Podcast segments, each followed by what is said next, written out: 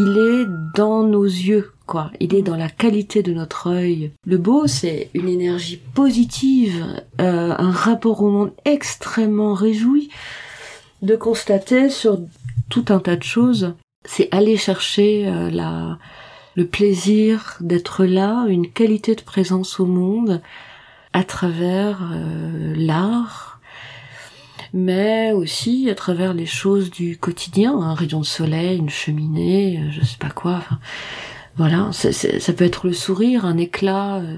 Mais le beau va beaucoup beaucoup plus loin que le, champ visuel. Le beau pour moi est aussi une valeur morale. Certaines personnes sont extrêmement belles intérieurement, belles moralement, ont des, des qualité de d'être au monde, qualité de présence au monde.